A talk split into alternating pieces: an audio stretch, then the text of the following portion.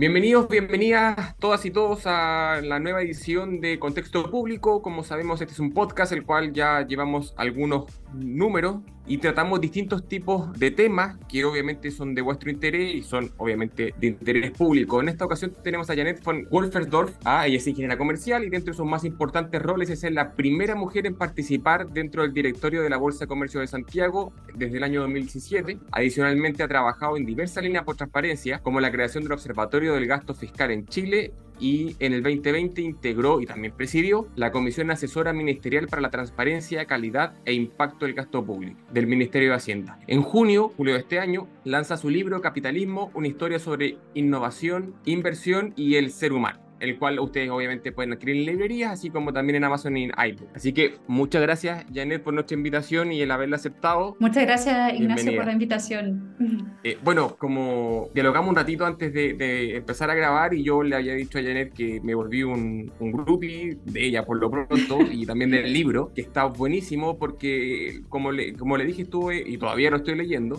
es muy interesante porque mezcla economía, neurociencia, psicología, un análisis muy interesante sobre el concepto del capitalismo el cual, digámoslo, en Chile tiene bastante mala prensa este concepto. Está, como se diría, cancelado o, funado. ¿ah? Y, fundamentalmente esta, esta funa, esta cancelación se ha agravado aún más desde el 18 de octubre del 2019. ¿Por qué crees tú que podría suceder este fenómeno con este concepto? Me parece muy interesante la reflexión eh, reciente ahora en el marco de la, de la, del recuerdo del 18 de octubre que hizo nuestro presidente de la República en decir que esto no fue una ola anticapitalista, em, eh, eh, pero sí eh, le agrego em,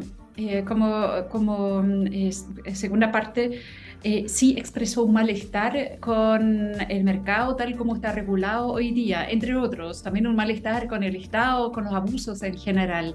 y em, viéndolo como en el, en el contexto. Entonces, y la gran pregunta que, que, eh, que, existe en realidad es cómo un sistema que ha creado innovaciones como ningún sistema económico en el mundo, en la historia de la humanidad ha creado antes, eh, un sistema que creyó en, en, conjunto con estas innovaciones tanto bienestar como nunca eh, ha habido en el planeta para tantas personas a la vez. ¿Cómo a la vez puede estar eh, eh, eh, asociado con tanto malestar? Y, como dice, por ejemplo, el Edelman Barómetro 2020, una encuesta a nivel internacional, la mayoría de las personas dicen que ya causa más daño que bien ahora en el siglo XXI. Y eso significa que ha ido pasando algo en los últimos 200 años que no hemos ido regulando, que no hemos ido ajustando pero que estamos llegando a un punto, si esto no se cambia, efectivamente la gente se va a volcar en alguna parte de la historia si la tendencia no se ajusta en contra del sistema. Entonces la, gran pregunta es, si uno ve los riesgos de, de, de empresas que no tienen externalidades, sus emisiones, su impacto negativo en derechos humanos, por ejemplo, incorporado y que privatizan utilidades, pero externalizan todo lo malo, sus emisiones, por ejemplo. Si uno ve, eso, la pregunta es cómo, cómo entonces regular, no solamente obligando a la empresa a incorporarlo, porque va a quebrar si lo hace, sino cómo ajustar los, los incentivos y las reglas para que el que em, crea valor en la sociedad, para la sociedad de forma medible, gane más dinero también. Porque lo irracional que traté de abordar en mi libro es justo que hoy día em, el actuar de las empresas de no hacerse parte de, los cambios produce que tenemos eh, una serie de, problemas de cambio climático, la falta de biodiversidad, los problemas de derechos humanos, las desigualdades en la sociedad que llevan a populismo, etc. Todo esto tiene en muy buena parte, si no principalmente, raíces en el funcionamiento del, del mercado que no están bien regulados y donde uno dice, esto es irracional, em, es irracional seguir así, entonces, ¿por qué seguimos así? Eh, y, el por qué tiene que ver con sesgos que tenemos los seres humanos y que, que invito a reconocer con la idea de usar este conocimiento para regular esto mejor, en el interés de todos y conocer también cuán pragmático debería ser el proceso y cuán poco emocional. Uno tiende a enojarse cuando la empresa contaminan, eh, cuando la banca financia eh, empresas que contaminan, pero en realidad es racional porque es un buen negocio. Entonces uno debería pensar cómo poner entonces reglas para que la banca gana más dinero, más dividendos cuando financie efectivamente empresas que tienen eh, emisiones bajas, etcétera. Y ese es el debate que deberíamos tener eh, a nivel económico, microeconómico, eh, para hacer la transformación que el capitalismo necesita hacer y reconociendo el por qué ha costado tanto avanzar, que tiene que ver con el tipo de liderazgo que el capitalismo eh, facilita, que es un liderazgo eh, que tiende a ser más narcisista eh, y que por su condición implica que mira más, reacciona a través de su sistema dopamínico, reacciona más a las ganancias financieras que a la empatía. El código de ética no sirve. Entonces, no hay que enseñar más códigos de ética, sino hay que hacer que este CEO, que no vamos a cambiar, que asciende en el sistema capitalista por una serie de, de, razones, eh, cuando asciende, asciende porque en realidad igual está creando un valor. Esto es el desafío, a mi juicio, para, para los próximos años y décadas eh, que debería lograrse. Y a tu juicio, estos esfuerzos eh, de los que tú hablas podrían llegar a ser a nivel global debido a que de repente tenemos estados los cuales sabemos que lamentablemente son los más grandes, pero de todas formas son los que son los que más extraen y los que más contaminan. O a tu juicio debería ser una especie de generación más bien micro y después macro estos esto tipos de esfuerzos. Sobre todo viendo que organismos multilaterales como la OMC, por, dar un ejemplo en este caso, o la, o la propia ONU, están un poquito como alicaídas y los estados-nación cada vez más pasan por arriba de ellas. Mira, la, la, ONU eh, tiene em, principios rectores, derechos humanos y empresas. No creo que la ONU podría hacer tanto más que mm, eh, ya haber hecho este paso. Em, yo creo que corresponde ahora eh, que vemos cómo tomar eso y los guidelines que la OECD publicó a raíz, por ejemplo, de la, de la debida diligencia eh, que propone en las Naciones Unidas eh, se hizo eh, una guía para, empresas para aplicar debida diligencia, para hacer un proceso que reconoce las brechas que existen, se hace cargo, lo remedia y lo transparenta ex post. Bueno, todo esto tiene que aplicarse en los países. Alemania desde enero 2023 tiene la debida diligencia en la cadena suministro obligatorio por ley. Noruega ya lo tiene, la Unión Europea está debatiéndolo. Todas las empresas alemanas en Chile también lo tienen que aplicar desde el próximo año. El Global Reporting Initiative, eh, que es eh, uno de los estándares de reporting que la empresa grande en Chile están usando, exige desde enero próximo año hacer obligatoriamente una eh, revisión de mm, derechos humanos y transparentar los riesgos para usar el estándar. Y mm, entonces eh, encuentro que a nivel internacional sí hay estándares, pero ahora hay que ver cómo mm, regionalmente o nacionalmente eh, hacerlo más exigibles, más transparentes cuando no se cumplen. Y, esto es un buen desafío para, para, nuestra región, pero ya, ya con lo que la ONU eh, ha avanzado con crear el estándar para empresas, que es ampliamente reconocida por la eh, Organización de Empleadores eh, a nivel mundial. Eh, hay que bajarlo. y lo interesante es aquí también ver el proceso como un país como Alemania ha logrado imponerlo como, como un estándar que puede servirnos en, un país como Chile en, seguir el ejemplo, ojalá, porque el debate partió con la gran pregunta, ¿deberían las empresas eh, cuidar más las personas en alrededor de la empresa, los proveedores, la cadena de suministro? Eh, sí, por supuesto, dijeron las empresas.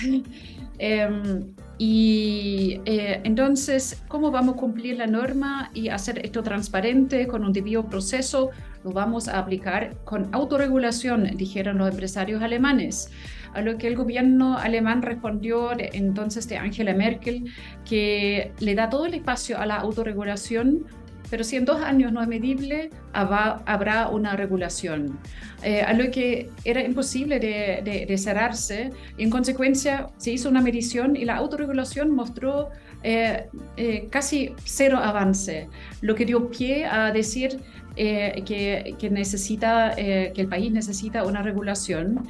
Y, y pienso que procesos así y conversaciones como más firmes, más racionales,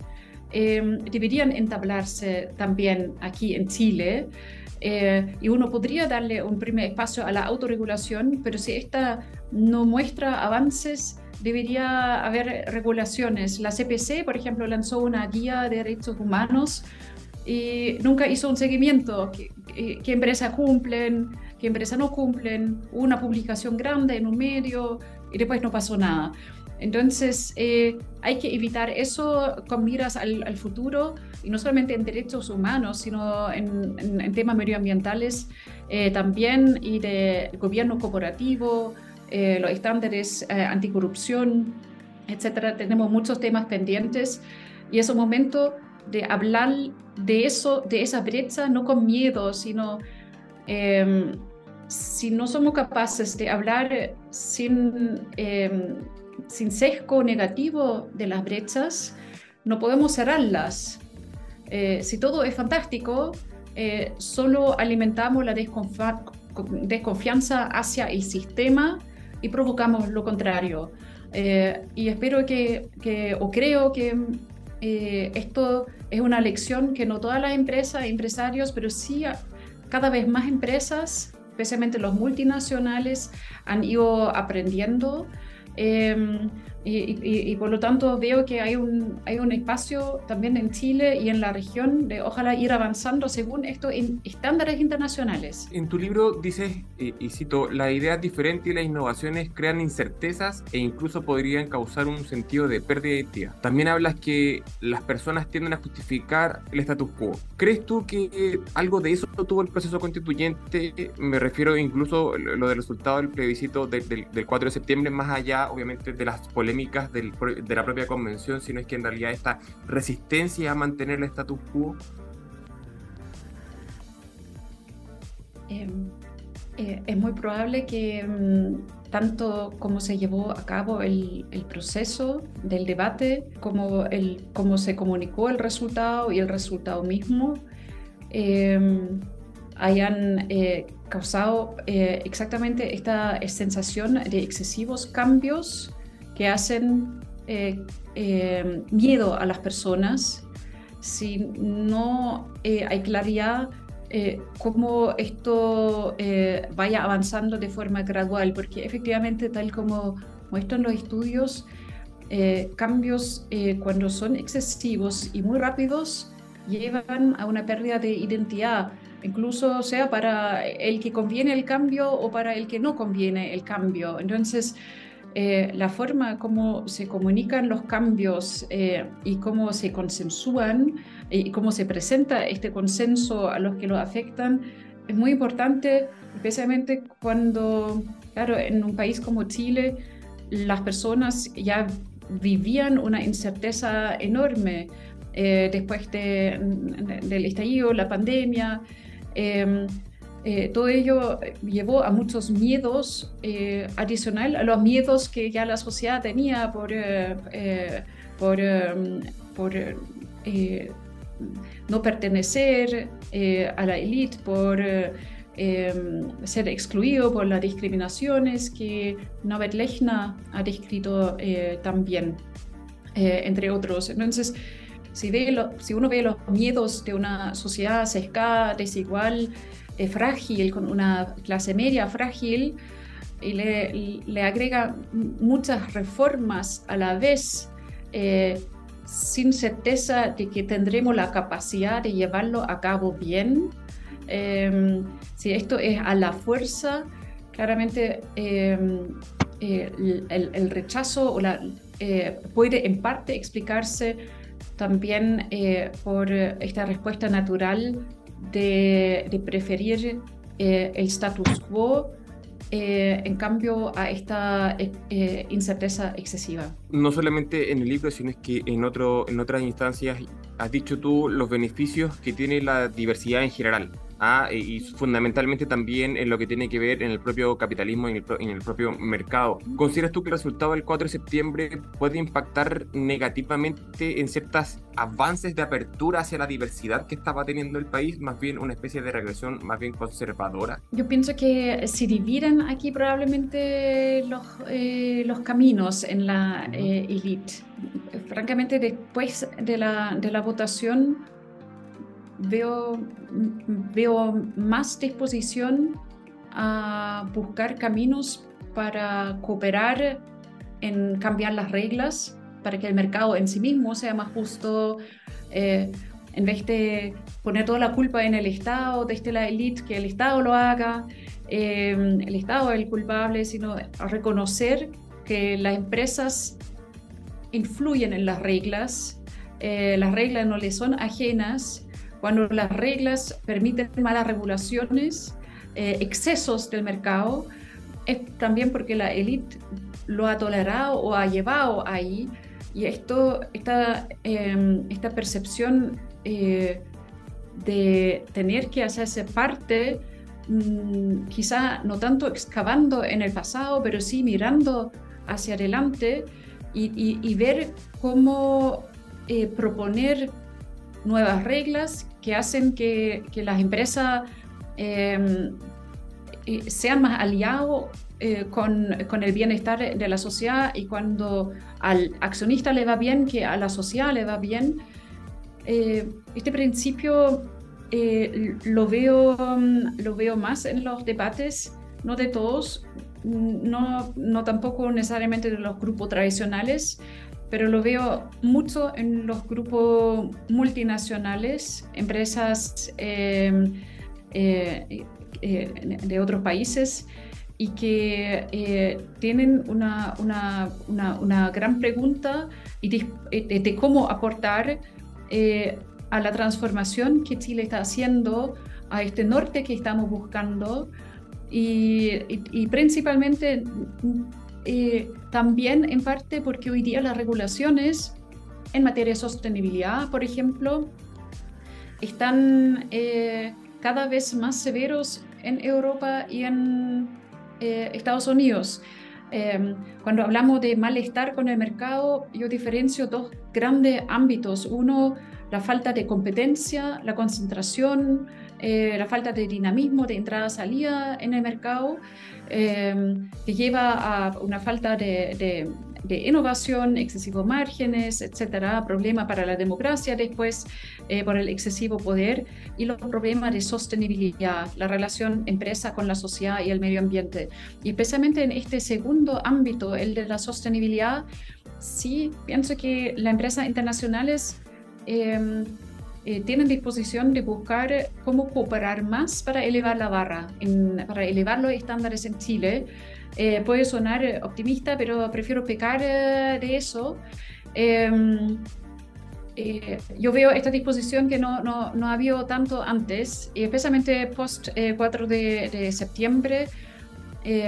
cuando el país realmente está buscando su, su, su narrativa hacia adelante y cuando además enfrentamos eh, un, periodo económico muy complejo que nuevamente probablemente le va a tocar a los más vulnerables. Eh, y, y, esta, eh, este pensamiento de que cuando justo las empresas no están contra la pared, entre espada y pared, el momento también para actuar y hacer algo, em, eh, lo veo más instalado que antes. A la vez, cuando dije eh, eh veo divio,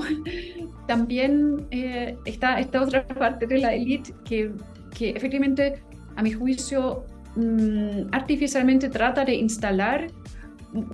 en la como memoria nacional esta narrativa de que el estallido fue una revolución de unos jóvenes y delincuentes eh, y partidos eh, extremos eh, y hay que volver al status no quo, porque la verdad no existe, pero hay que volver un poco a lo que era antes Chile, porque en, en, esta visión todo el éxito de la élite se basa no tanto en, privilegios y también eh, en extracción de valor, eh, en, eh, en, una tendencia ganador se lleva todo, que es legal, pero que es muy identificado también a nivel internacional, sino en mérito absolutamente personal. Entonces, cuando uno piensa que su, su riqueza, la riqueza de, de una élite y de los hijos de la élite, etcétera, es, es netamente basado en el mérito personal, y uno no tiene la capacidad de ver cuántos beneficios tiene uno cuando uno ya es elite. Claro, eh, cuesta entender que el estallido tiene su raíz en el, también en el profundo malestar frente a esta élite y cómo ha llevado las reglas en su favor, por ejemplo, en, en lo económico. Y eh, entonces hay un núcleo muy conservador, pero mm, yo tiendo a poner más la luz y el foco en, en, en lo otro y veo eh, eh, eh, realmente en las tantas conversaciones que uno tiene todas las semanas con los distintos actores, veo mm, una disposición distinta de hablar estos temas y de hablar de brechas, y como dije, especialmente de las empresas multinacionales en el ámbito sostenibilidad, el ámbito de la regulación del mercado en materia de competencia es mucho más complejo. Eh, y yo pienso que esto requiere también otra respuesta eh, y uno no debería esperar que empresas multinacionales cooperen eh, de la misma forma que en el ámbito de la sostenibilidad, donde un primer paso debería ser llevar los estándares internacionales a mm, Chile que Chile se acerque más a la OECD en definitiva. También en el mercado debería pasar lo mismo, en funcionamiento de mercado eh, pero eh, eh, con grupos de expertos multinacionales, con, con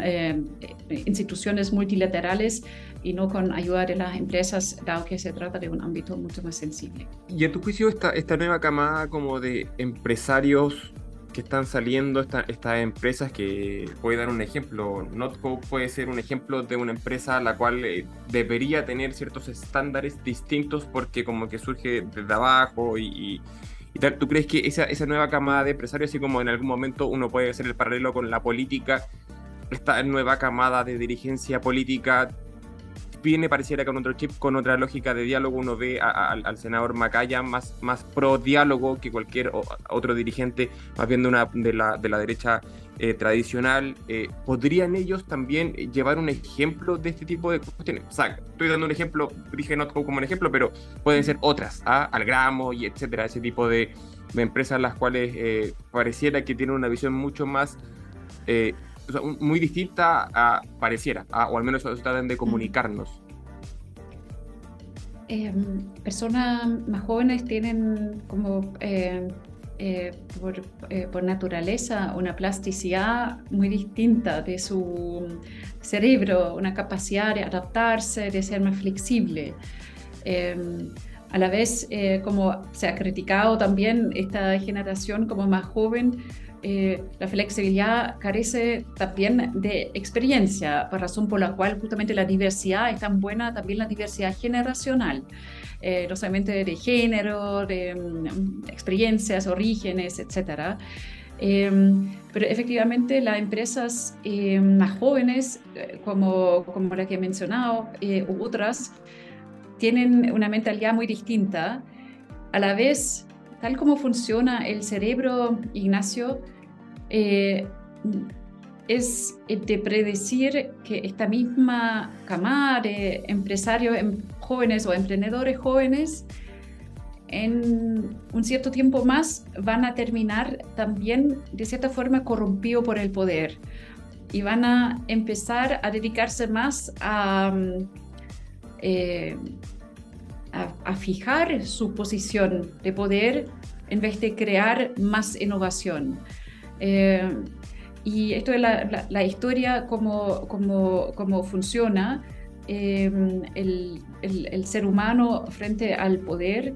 Y entonces no pondría como eh, las fichas en una generación que también va envejeciendo y que después termina con los mismos problemas. Y quizá en 20, 30 años más, las empresas que hoy día alabamos son los que más vamos a estar eh, eh, criticando. no quiero que esto pase, pero, eh, pero puede pasar. Y, y, entonces, reconociendo que no es por maldad cuando esto pasa, sino es porque el, el, el ser humano está principalmente diseñado para la escasez y reacciona en cualquier posición en la cual tiene como si estaría en escasez. Esto es la, explicación eh, y que exige permanentemente poner foco en adecuadas reformas al mercado para mantener el mercado. Y cuando digo diseñado para la escasez, significa que mm, eh, antiguamente el ser humano cuando mm, eh, vivía en pequeños grupos, de repente tenía días sin acceso a alimentación lo que implica que tenía que comer todo lo que encontraba para sobrevivir. Lo seguimos haciendo, comemos más de lo que deberíamos comer, eh, acumulamos eh, más de lo que deberíamos acumular em, y queremos siempre más. Y esto tiene que ver con nuestro sistema dopamínico, eh, finalmente, que nos premia no por tener algo, sino por querer algo y mm, eh, que reacciona siempre exigiendo más. Cuando tú recibes una remuneración mensual, eh, no vas a estar contento porque en algún momento vas a querer más.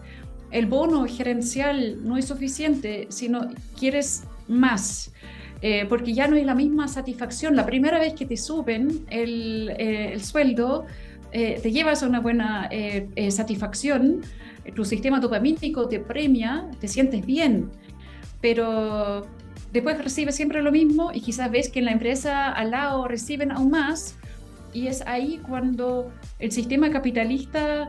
em, eh, lleva a sesgos irracionales y cuando vemos empresas con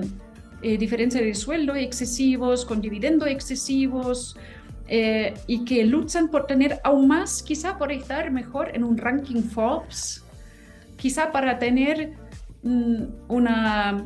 décima mm, finca en alguna parte del mundo o por tener un yate cinco metros más grande que otro empresario.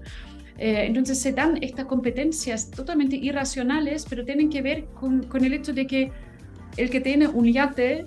y quiere un yate más grande, se comporta como si estaría con hambre y necesita más, porque es el mismo sistema. El ser humano no está hecho para la exuberancia, sino todo nuestro ser está hecho para sobrevivir en la escasez. Y,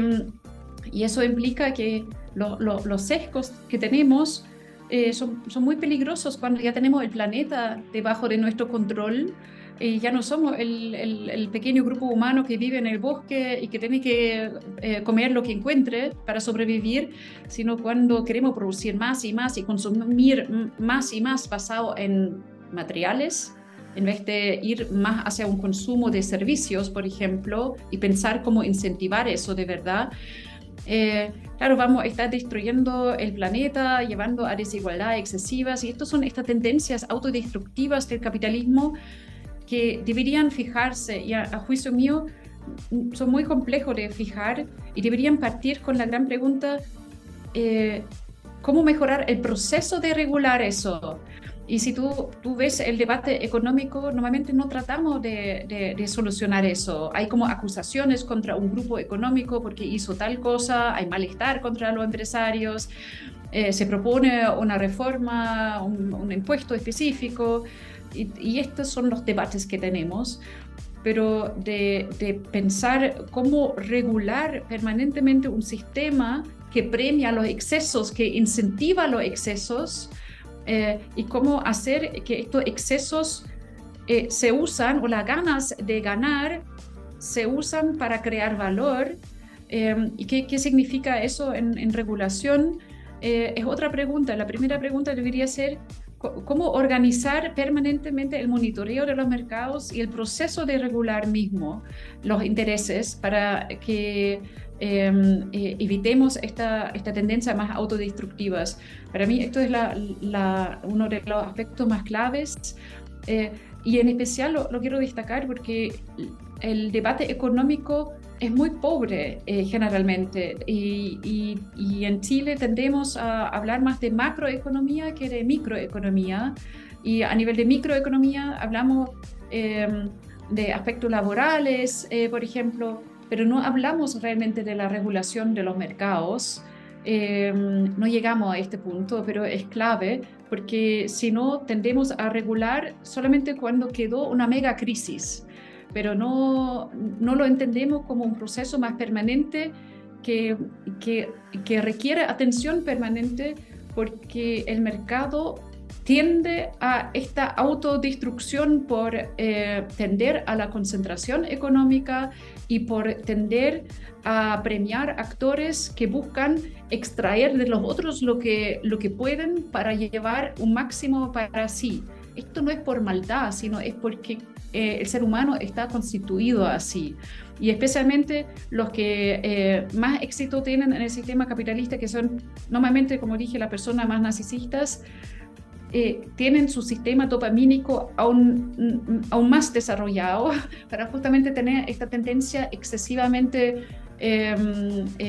basado en, en codicia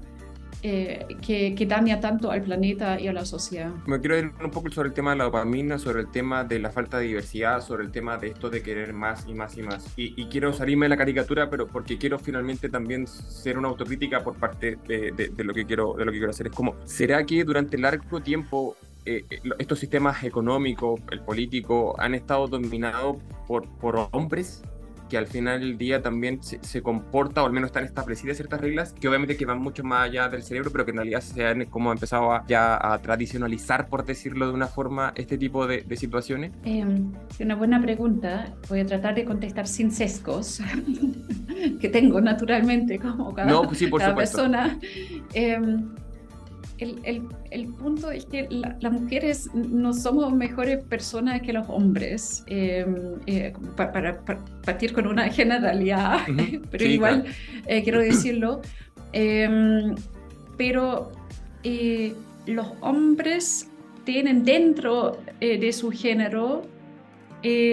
estos, estas personas eh, con excesivos niveles de testosterona. El narcisismo también existe entre mujeres, pero se diferencia con el narcisismo de hombres, en el sentido de que el narcisismo del hombre tiene esta característica del entitlement, de querer buscar em, eh, el poder por sentirse superior, llamado a eso, eh, y sentirse em, como con una ansiedad también de llegar al poder eh, que, que la, la, expresión del narcisismo de la mujer no conlleva. Eh, entonces, el, narcisista hombre eh, tiene esta afición por el poder a toda costa, el poder que te hace matar a alguien, como emocionalmente matar a alguien. bueno, en la Edad Media se hizo, hoy día en el caso de Putin sigue siendo em, eh, lamentablemente también a nivel eh, físico. Bueno, eh, esto de, más poder y el poder a toda costa es algo del narcisismo más masculino. Y, es un problema de género en el sentido de que efectivamente en empresas con em, especialmente muchos niveles jerárquicos, eh, entendiendo que las jerarquías son sistemas inventados de organización humana que permiten mantener poderes. Em, en estas jerarquías, eh, aún más em, eh, uno va ganando en, en, las jerarquías superiores, aún más es el incentivo para el narcisista de estar ahí. Eh, porque el premio es muy grande. Eh, lo que uno pierde es, menor, el premio por la lucha em, es mayor, lo que incentiva que justamente en empresas grandes que tienen que tener em, em, pay gaps como, o, pagos gerenciales más altos, está el riesgo de que justo se presentan ahí personas más narcisistas también, y donde sube además como Richard ha dicho una vez el, premio Nobel de Economía, donde eh, tiende a subir en esta jerarquía justamente en la realidad también, no tanto el talento, sino el que más afición tiene por estar ahí a toda costa. Entonces el problema es que si tú no estás disponible para luchar a toda costa con tus codos por estar también en esta posición, no vas a competir. Entonces tienes que estar como hombre no narcisista o como, como mujer, tienes que tomar la decisión de, una lucha muy dura, muy agresiva, maquiavélica, con colisiones desde atrás, manipulación, etcétera, todo lo que significa eh, teniendo además los narcisistas como expertos en la presentación suya, en entrevistas laborales, el que brilla es el narcisista, el que mejor se presenta en Em, pitch de venture capital para tener eh, capital de inversiones es el narcisista y mucho menos la mujer em, o el hombre no narcisista. Entonces, el que gana lamentablemente es justo el, la persona que después, si uno negocia política pública para la sostenibilidad, etcétera, si está en una posición gerencial y después está en un gremio representando esta empresa, justo esta persona no tiene, no tiene por su condición necesariamente la capacidad de entender pensamientos y emociones de otras personas porque su cerebro narcisista lo, lo dificulta. Eh, lo que también es, eh, em, eh, es, altamente comprobado, hay un libro muy interesante de Robert Sapolsky, por ejemplo, de, de Stanford, un neurocientífico, pero hay muchos estudios sobre, sobre eso. Entonces, claramente, las mujeres cuando no competimos, pero también debo decir siempre los hombres no necesitan también, para no ser injusta, aunque lo visible es igual, el, como que hay un hombre en la posición alta y no una mujer, pero la verdad el hombre no necesita que tenía quizá más talento, debería quizá también haber estado ahí. Tampoco llegó por la misma razón que la mujer no llegó, porque no, es, no tiene la agresividad a toda costa luchar por subir una, una, carrera eh, que implica olvidarse la vida privada y luchar eh, a, 360 eh, grados para mantener la posición. y eso termina siendo finalmente un problema de, de género también y de groupthink sobre todo, porque si entre los gerentes eh, se trata de entender los desafíos que tiene la empresa con la sociedad, lo que esperan los stakeholders de la empresa, las comunidades eh, alrededor de la empresa, lo que esperan los, proveedores, eh, los empleados. Estos gerentes no lo van a entender muy bien por su condición. Y ahí nos falta diversidad y nos falta el pensamiento de la mujer que tiende per se ser distinto que el del, del, del hombre independiente, ahora narcisista o no, y siempre es complementario eh, haciendo que la inteligencia colectiva de un grupo siempre va a ser mayor cuando es más diverso. Y frente a los problemas actuales que tienen las empresas y que tiene el, mundo, eh, de verdad necesitamos aumentar nuestra inteligencia para enfrentar los problemas, lo que hace como imperativo avanzar en, diversidad, razón por la cual yo soy muy eh, en favor de las cuotas de género, no porque me gustan, sino porque corrigen una irracionalidad en el sistema porque no sube el talento en el mercado, sino eh, justamente eh, el que sube, no, necesariamente el más talentoso. Entiendo. Y para terminar, junto con el abogado Alberto Prej, postula que se deben realizar una serie de acciones para perfeccionar el registro de los beneficiarios finales de la empresa, esto en el contexto del debate de la reforma tributaria que tenemos hoy día en la Cámara de Diputadas y Diputados. Yo me quiero detener y que de repente algunos pueden saberlo, pero otros no. ¿Por qué es tan importante el conocer eh, estos beneficiarios finales eh, de, de, cada una de las empresas? El tener un, registro nacional de beneficiarios finales es un estándar eh, del Grupo Acción Financiera y de la OECD y ayuda en eh, el combate de una serie de delitos eh, financieros. Eh, a nivel corrupción, por ejemplo, si uno no sabe quién es el dueño final detrás de una empresa con datos realmente de calidad, uno no puede evitar el riesgo o reducir el riesgo de que, por ejemplo, en compra pública, el que se adjudica una compra es el mismo funcionario público que licita. para decirlo como caso extremo, eh, o un familiar suyo. Em, y si eh, yo soy eh, una persona que crea una empresa, pero la empresa crea otra empresa, otra empresa, y tengo una, después una cascada, una estructura piramidal, donde hay tantas empresas y, francamente eh, aparece solamente el nombre final, eh, un nombre de fantasía de una persona jurídica em, que quizá va a recibir una reducción en su pago de impuestos.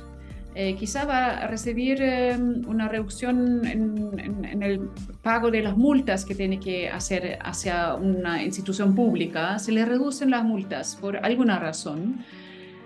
Entonces, es importante saber quién está detrás de la empresa que recibe un beneficio del Estado, no solamente quien contrata con el Estado. Cuando un dueño de un terreno es una sociedad finalmente, ya está, este terreno se beneficia porque la línea del metro pasa justo por los terrenos de alguien y justo ahí hay una parada y el valor de los terrenos alrededor sube.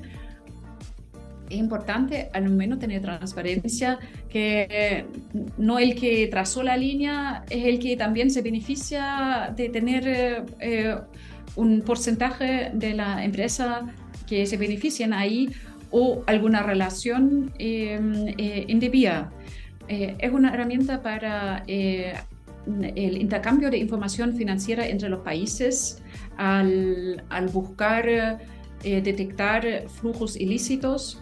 eh, cuando se combaten los flujos financieros del narcotráfico. Es una herramienta muy importante contra el lavado de dinero en general, pero dado que tenemos el problema del narcotráfico, lo, menciono. Em, en el sentido de tener que registrar, por ejemplo, quiénes son los dueños finales detrás de cada eh, persona jurídica, incluyendo, por ejemplo, las entidades religiosas, em, que hoy día pueden gestionar mucho dinero en efectivo, eh, que se presta para, para, actividades ilícitas de alguna manera. Em, eh, y, tienen poca fiscalización. Entonces, saber si en una de esas los beneficiarios de, detrás de estas estructuras o de eh, fundaciones también son ciertas pocas personas que tienen muchas de estos vehículos jurídicos que usan permite entender mejor eh, su flujo financiero, em, a menos que se mueve en el ámbito de las criptomonedas, que ya es otro desafío, pero ayuda en, en, eh, en la tarea de la UAF, de la Unidad de Análisis Financiero, de combatir el, el lavado de dinero, de detectarlo mejor, y implica como, como estándar que eh, no basta que haya declaraciones juradas de instituciones financieras, Em, como hoy día pasa según eh, em, eh, la normativa actual eh, que rige para algunas empresas solamente, sino que hay un registro nacional que tiene fiscalizaciones activas para asegurar la calidad de la data, que tiene sanciones que deben ser proporcionales, pero considerables en caso de eh, no cumplir y reiteradamente no, no eh, entregar información adecuada o maliciosamente entregar información falsa. Em, y que debería además tener acceso público a la data, que es justamente algo que destacamos junto con Alberto Brecht, mm, eh, haciendo referencia a la normativa que se creó en 2018 en la Unión Europea, que mm, exige, después de muchos años, eh, de que estos registros deberían ser de acceso público sin costo porque mm, eh, eh, esto permite a la prensa hacer un mejor trabajo para, mm, para detectar crímenes financieros, ayuda a mejorar la calidad de la data, que podría servir para detectar concentraciones económicas que uno no ha detectado antes. O sea, cuántas empresas pequeñas son parte de un mismo grupo grande que todavía no están asociados, por ejemplo, eh, o reciben subsidios siendo parte de un grupo grande. Y, el acceso público a la data, como mostró una encuesta que hizo el gobierno de Reino Unido, además sirve para aumentar la confianza en el propio mercado, en el sentido de que los actores allá han dicho que eh, le facilita hacer negocio porque saben quién está detrás de los proveedores, eh, de sus clientes, lo que, eh, lo que em, explica eh, la razón por la cual hoy día el Reino Unido, por ejemplo, está avanzando después de em, presentar su segundo Economic Crime Bill hace muy poco. Em, de mejorar también la calidad del registro que Inglaterra ya tiene, el Reino Unido ya tiene, eh, para hacerlo más, más, accesible y mejorar la calidad de la data. Eso se ha impulsado mucho en, en Europa como debate eh, después de la eh, guerra rusa en Ucrania por todos los activos rusos en, en otros países sin detectarlo. Y la gran pregunta, ¿cómo detectar entonces mejor esta influencia, pero también otras? con mejor calidad de data. Y el proyecto de ley presentado en Chile efectivamente ha sido un gran avance que hemos celebrado también junto con Alberto Brecht. Hemos trabajado durante años para lograr eso con mucha resistencia de muchos actores y, la voluntad del gobierno de presentar este proyecto de ley en la reforma tributaria propuesta en el marco del pacto propuesto nos parece muy importante también por razones de evasión y ilusión, pero a la vez tiene aspectos que deberían mejorarse, considerando especialmente que eh, en los años previos hemos trabajado desde la sociedad civil con el Servicio de Impuesto Interno, con la UAF y con Chile Compra en conjunto para consensuar un, un, un, proyecto conceptual para este registro en Chile. Pasó por consulta pública y indica que este registro tiene que ser de acceso público. Todo esto ya fue acordado, por Dios. Entonces, se, se, mm, eh, esa parte como no quedó considerado, pero espero que hoy día puede ser, em, eh, puede ser un, un input eh, constructivo para mejorar el proyecto de ley presentado y, y, para también hacer estos datos no solamente públicos en caso de todas las empresas, sino incluir los campos adecuados de esta transparencia, porque hoy día el proyecto de ley es solamente transparente para empresas eh, proveedores del Estado y solamente transparentaría nombre y root eh, principalmente,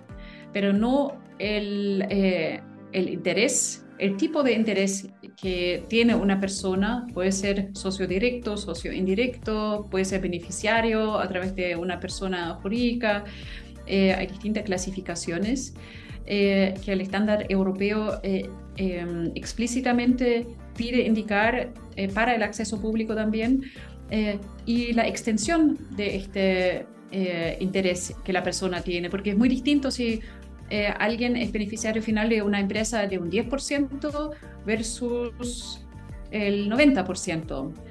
no necesariamente tiene que transparentarse el, el, porcentaje exacto, pero sí rangos que permiten entender la influencia de una persona sobre una persona jurídica. Eh, y cuando eso es sobre el 50%, debería diferenciarse esto en la data de alguien que tiene solamente el 10%, por ejemplo. Estas son recomendaciones que hemos realizado junto con Alberto según la evidencia europea, no solamente en la creación de los registros, Ignacio, sino también en la implementación de los registros y el debate que actualmente vemos en Europa que exige que la data eh, tiene que ser más accesible y basado en un estándar de datos que permite tener campos estandarizados, también accesible vía máquina, machine readable, donde uno realmente puede hacer análisis, cuando uno eh, eh, sabe trabajar más eh, con analítica de datos o contando con filtros de acceso que permiten buscar según beneficiario, según empresa, pero el acceso tiene que facilitarse y en la práctica la implementación de este registro en Europa ha mostrado que hubo la exigencia de hacerlo público pero eh, algunos países eh, cobraban exceso, eh, otros exigían registros muy complicados, otros no tenían los campos indicados. Entonces, la invitación acá es aprender de, los errores en la implementación y de que en el proyecto de ley todo quede tan expresado que ojalá evitemos todos estos loops que otros han hecho. Y eso es la ventaja de los late birds Chile es tarde en la implementación de este estándar, pero ser tarde también tiene una ventaja porque uno puede aprender de los otros.